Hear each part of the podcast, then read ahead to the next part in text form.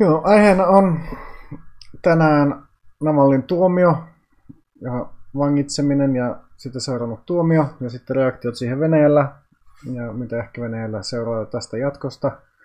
Ja myös se, että miksi Venäjä ei juuri tällä hetkellä tunnu kauheasti kiinnostavan länsimaiden reaktiot.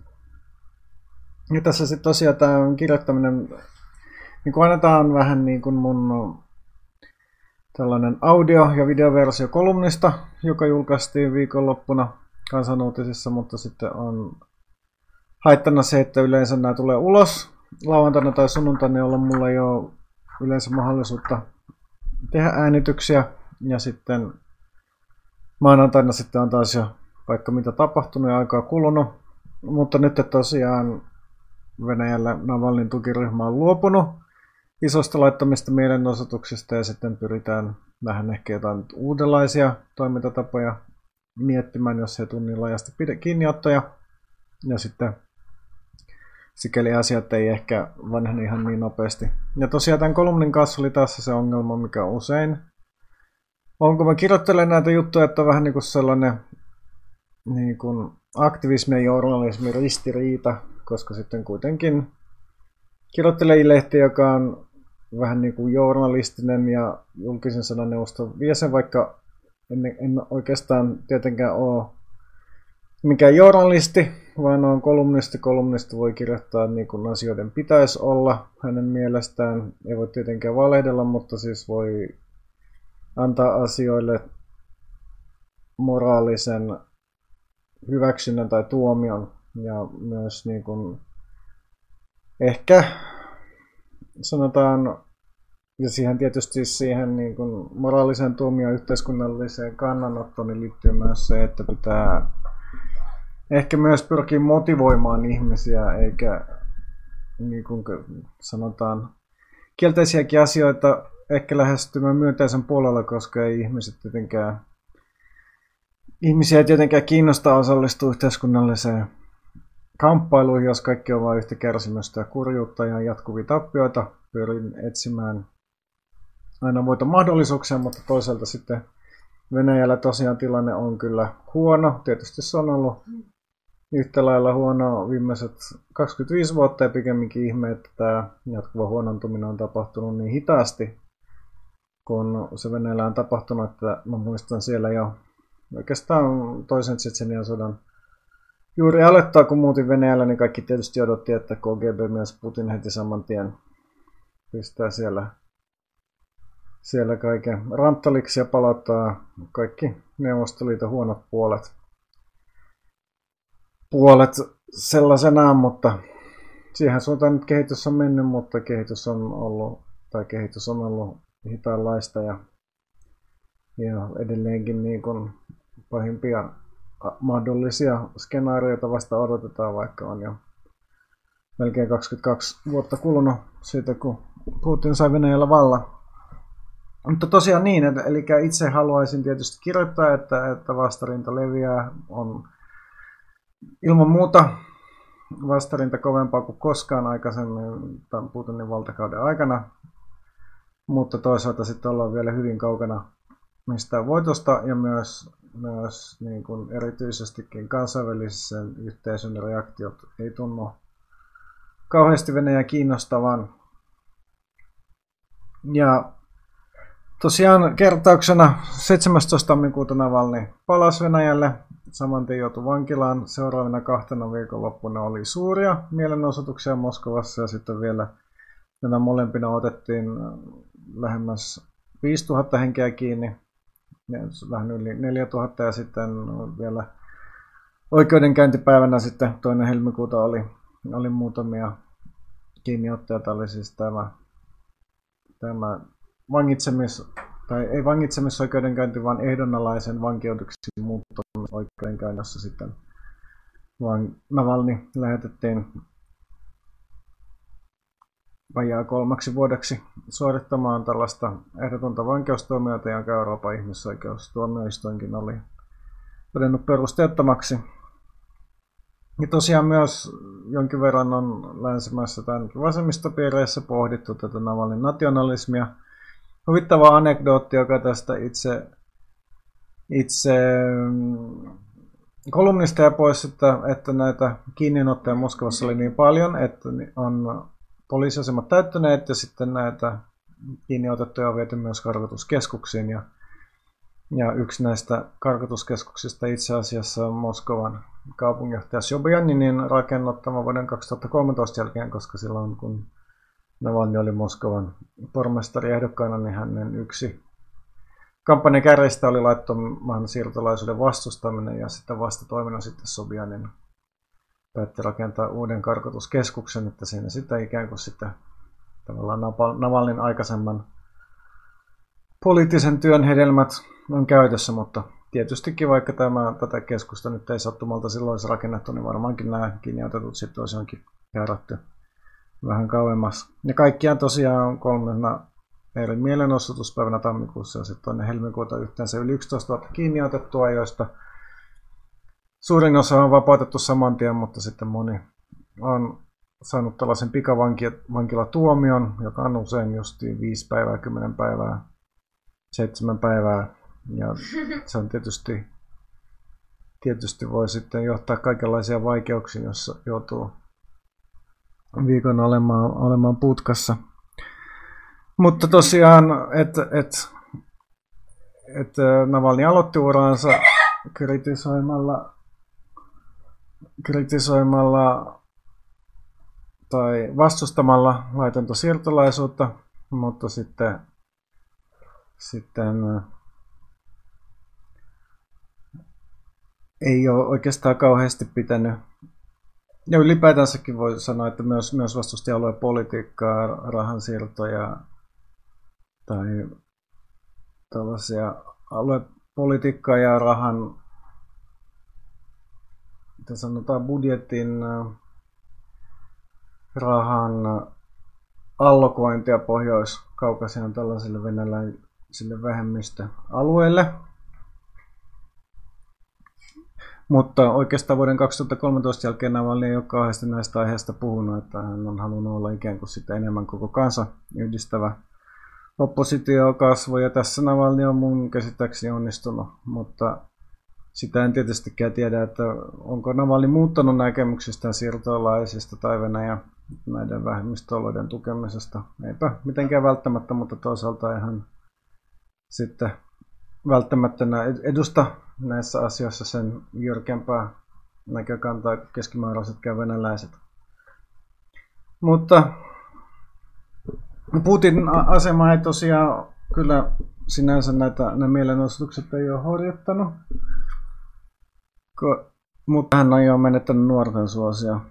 suosion, että tietystikin vaikea sanoa, mikä Venäjällä on mielipidetutkimusten luotettavuus, koska ihmiset, jos joku satunnainen henkilö sulle soittaa puhelimella, niin sä et välttämättä, ainakaan vanhempia ihmisiä välttämättä uskalla sanoa niiden todellisia mielipiteitä, mutta tämmöinen Levade keskusperiaatteessa riippumaton tutkimuskeskus tekee erilaisia laajoja mielipidetutkintoja ja yleensä sitten venäläisistä tämän Levada-keskuksen kyselyn mukaan 19 prosenttia tuki tuossa helmikuun taitteessa Navalin toimintaa ja 56 prosenttia vastusti, mutta sitten nuorimmissa nämä luvut ovat huomattavasti tasaisemmat, eli 36 prosenttia tukee Navalnin poliittista toimintaa ja 43 prosenttia vastustaa. Tietysti siihen väliin jää sitten sellainen melkein kolmasosa. Kolmasosan tota, kokoinen epäpoliittinen porukka, joka ei sitten niin kuin, ole puolesta eikä vastaa. Ja sitten mielenosoituksiin sitten enemmän suhtautuu 22 prosenttia myönteisesti ja, tai sanotaan vähemmän, niin 22 prosenttia myönteisesti, eli hieman enemmän kuin, kuin Navalnin toimintaa ja kielteisesti 37 prosenttia, mutta nuorimmassa ikäryhmässä nämä luvut on 38 prosenttia ja 22 prosenttia, eli vaikka niin nuoremmista 43 prosenttia suhtautuu kielteisesti Navalnin mielenosoituksiin, sitten suhtautuu puolet vähemmän kielteisesti ja selkeästi vähemmän kuin suhtautuu mielenosoituksiin myönteisesti, eli, eli tosiaan suhtautuminen mielenosoituksiin ja suhtautuminen Navalniin ei ole välttämättä ihan sama asia, että on paljon ihmisiä, jotka syystä tai toisesta ehkä suhtautuu Navalnin kriittisesti, mutta sitten pitää näitä mielenosoituksia kuitenkin tärkeänä ja ei ainakaan ole niitä vastaan.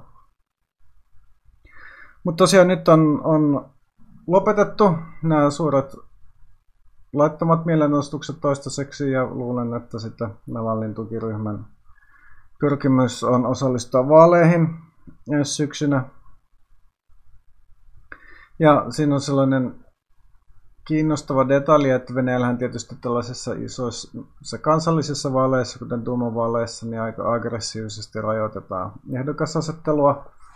Että se ei ole mitenkään vapaata ja juurikin Navalnin tukijoiden ehdokkuus on yleensä estetty, missä sitten vastatoimena Navalny on kehittänyt tällaisen strategian, jota se kutsuu älykkääksi äänestämiseksi, jossa sitten äänet keskitetään aina yhdelle ehdokkaalle, joka, jonka läpipääsyn mahdollisuudet on, on suurimmat. Tosin tietystikin Duma-vaaleissa tämä ei välttämättä täysin onnistu, koska, koska siellä on osa, niin kuin pääosin on käytössä listavaalitapa, mutta, mutta joka tapauksessa se voi sitten tarkoittaa, jos tämä strategia on käytössä seuraavissa Duma-vaaleissa, niin se voi sitten tarkoittaa esimerkiksi sitä, että Navalny saattaa keskittää ääniä Venäjän federaation kommunistipuolueelle. Eli, eli yllättäen tämä älykäs äänestäminen voi sitten tulla niin kuin sata kommunistipuolueen laari, vaikka kommunistipuolue on niin kuin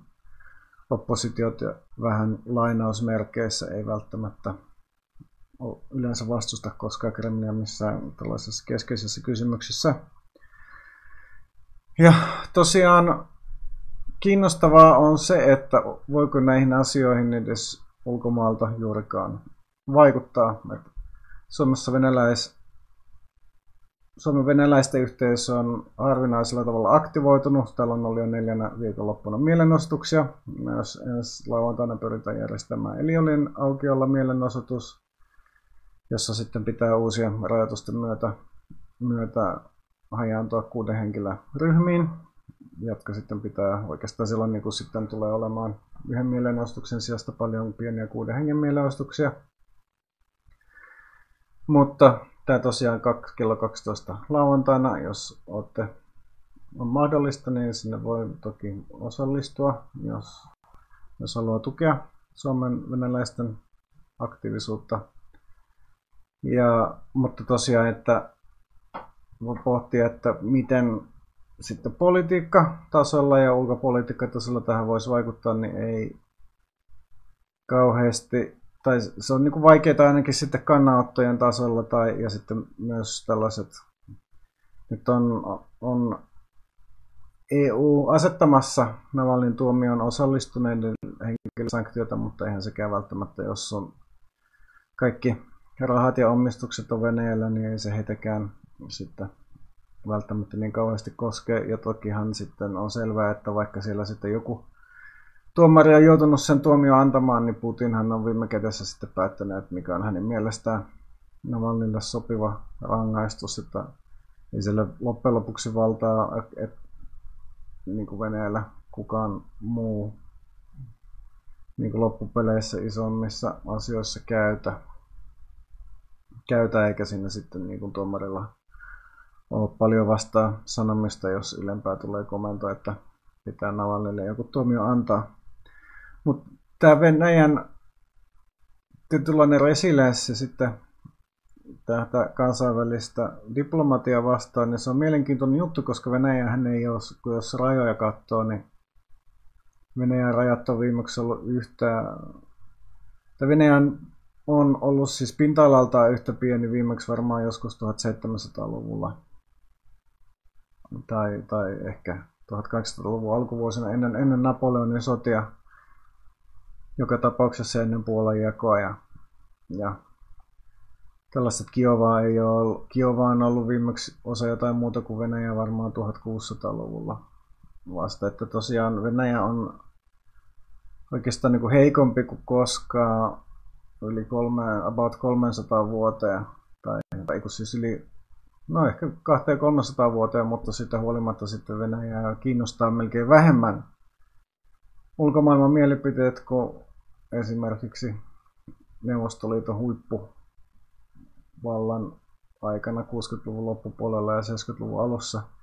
Mistä tämä sitten johtuu? Se on sitä, että ikään kuin se kiinnostaa toisten mielipide silloin, kun on paljon menetettävää. Että Venäjällä silloin oli rajakonflikti Kiinan kanssa, joka Putin sitten ratkaisi jakamalla nämä Amurioajan saaret kahtia. Mutta sitten taas Länsi-Euroopassa Venäjä oli vetäytynyt hyvin pitkälle ja siellä oli esimerkiksi sitten Itä-Saksa käytännössä Venäjän satelliittimaa, vaikka Itä-Saksalle ei, ei vielä siinä vaiheessa ollut mitään tunnustettua asemaa. Että sillä oli oikeastaan niin kuin vähän sama asema kuin nyt on jollain Abhasialla tai, tai Donetskin tai Luganskin kansan tasavallalla. Sama oli silloin Itä-Saksan tilanne ja silloin tosiaan Venäjä halusi liennytystä ja tätä etyk-prosessia sen takia, että toisaalta niin kun ei joutuisi konfliktiin kahdella suunnalla samanaikaisesti, niin kuin Kiinassa ja Euroopassa samanaikaisesti, ja myös sitten niin kuin vakiinnuttaakseen tämän Itäblokkin Euroopassa. Ja etykiä pidettiin tietysti silloin tällaisena diplomaattisena voittona Neuvostoliitolle ja sitä ehkä Reaganin aikana sitten Jenkissä myös kaduttiin vähän tätä liennytystä, mutta nyt niin kuin jälkiviisaasti voi ajatella, että, että tämä etyk-prosessi oli myös iso tunnustus Venäjän toisin ajattelijoiden liikkeelle ja sitten perustettiin eri puolella Itäblokkia ja Neuvostoliittoa tällaisia Helsinki-komiteoita, jotka sitten, sitten oikeastaan myötä vaikutti siihen, että koko Itäblokki ja Neuvostoliitto hajosi. Että sitten voisi niin ajatella, että nyt ehkä yksi mahdollinen strategia olisi tällainen samanlainen, että Venäjää toisaalta ehkä Venäjälle annettaisiin jotain myönnytyksiä ja sitten sitä vasten sitten lisättäisiin siellä Venäjän ihmisoikeusaktivistien ja tällaisten äh, nykyaikaisen toisen ajattelijoiden toimintamahdollisuuksia, mutta tämä ei oikeastaan ole tällä hetkellä mitenkään mahdollista, koska ei oikeastaan mitään asioita, mitä Venäjälle kukaan haluaisi antaa myönnytyksenä. Ketään ei kiinnosta kriminaaseman tunnustaminen, ketään ei kiinnosta minkälainen kompromissit Ukraina itäosion Donetsk ja Luganskin kansantasavallan suhteen, että tai Abhasian tai, tai Ossetian tai, tai Transnistria, että näitä, näille alueille ei missä varmastikaan tule missään vaiheessa minkälaista tunnustusta, eikä välttämättä pitäisikään antaa Ukrainassa, ei myöskään missään tapauksessa hyväksyttäisi mitään kompromisseja näiden suhteen. Ja sen takia Venäjällä ei oikeastaan mitään menetettävää, eikä Venäjällä ole varsinaisesti enää niin kuin virallisesti Venäjän kuuluvia alueita, joita Venäjä voisi edes menettää, koska suurin piirtein kaikki tällaiset niin kuin 1700-luvun lopulta asti kiistanalaiset alueet Venäjä on, on lähestulkoon kaikki on menettänyt. Eli tosiaan Venäjä on heikko, mutta sitten Venäjä on niin heikko, että sille ei ole enää juurikaan mitään menetettävää eikä mitään vallotettuja alueita, joiden, joiden laillistamisen sillä olisi mitään mahdollisuuksia, niin sen takia tällainen uudenlainen etyk-strategia Venäjän suhteen ei ole oikeastaan mahdollinen ja sitten pitäisi miettiä, että mikä sitten olisi mahdollista sen tilalle ja, ja se ei, ei tietenkään ole helppo kysymys, että, että kuinka Venäjää voisi Venäjän ulkopuolelta mitenkään vaikuttaa, mutta se on tietysti kysymys, mitä, mitä Venäjän ulkopuolella toimivien aktivistien pitäisi jatkuvasti muuttua. Mutta miettiä siis. Mutta siinä nyt oli kaikki tästä lähetyksestä tällä kertaa. En tiedä, mikä tulee olemaan seuraava. Ainakin varmaan laitan joskus tällä tai ensi viikolla vanhan yhden luennan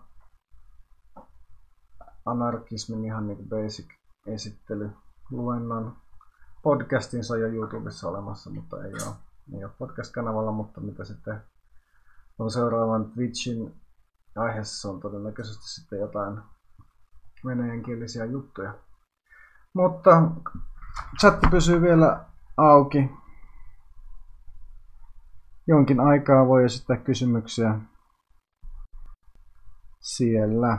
Kiitos kaikille sitten, jotka oli linjoilla.